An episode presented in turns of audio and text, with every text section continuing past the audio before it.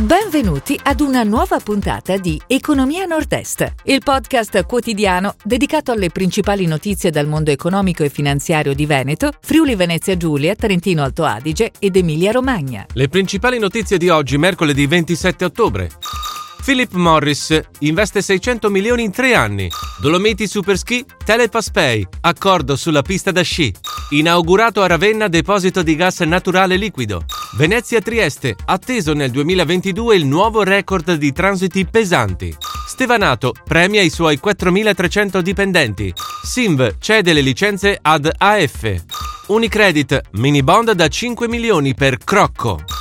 Philip Morris investe 600 milioni in tre anni. La società americana ha inaugurato ieri a Crespellano, Bologna, il nuovo centro per l'eccellenza industriale, il più grande al mondo del gruppo per industrializzazione, innovazione di processo, ingegnerizzazione e sostenibilità.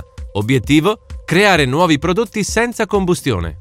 Dolomiti Superski, Telepass Pay, accordo sulla pista da sci. Le due società annunciano la partnership per l'espansione del servizio Ski Pass di Telepass Pay a tutti i comprensori sciistici del sodalizio dolomitico, per un totale di 1200 km di nuove piste disponibili. Inaugurato a Ravenna deposito di gas naturale liquido. Ha una capacità di movimentazione annua di oltre un milione di metri cubi di GNL e potrà alimentare fino a 12.000 camion e 48 traghetti. Sono i numeri del terminale Depositi Italiani GNL inaugurato ieri al porto di Ravenna.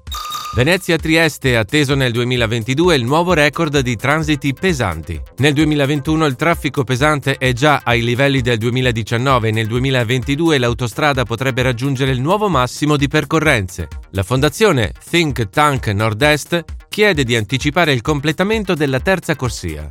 Stevanato premia i suoi 4.300 dipendenti. La società di Piombino Dese ha deciso di distribuire un premio una tantum da 6,5 milioni ai suoi dipendenti in nove paesi del mondo per celebrare gli ottimi risultati del 2020.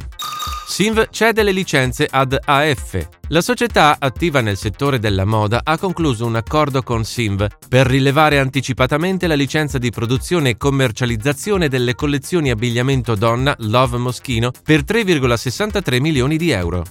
Unicredit, mini bond da 5 milioni per Crocco. La banca milanese finanzia il nuovo progetto in ottica di economia circolare dell'azienda di Cornedo Vicentino. L'obiettivo è di realizzare imballaggi flessibili nel rispetto dell'ambiente, riducendo le emissioni di CO2. Si chiude così la puntata odierna di Economia Nord-Est, il podcast quotidiano dedicato alle principali notizie dal mondo economico e finanziario di Veneto, Friuli Venezia Giulia, Trentino Alto Adige ed Emilia Romagna. Appuntamento a domani!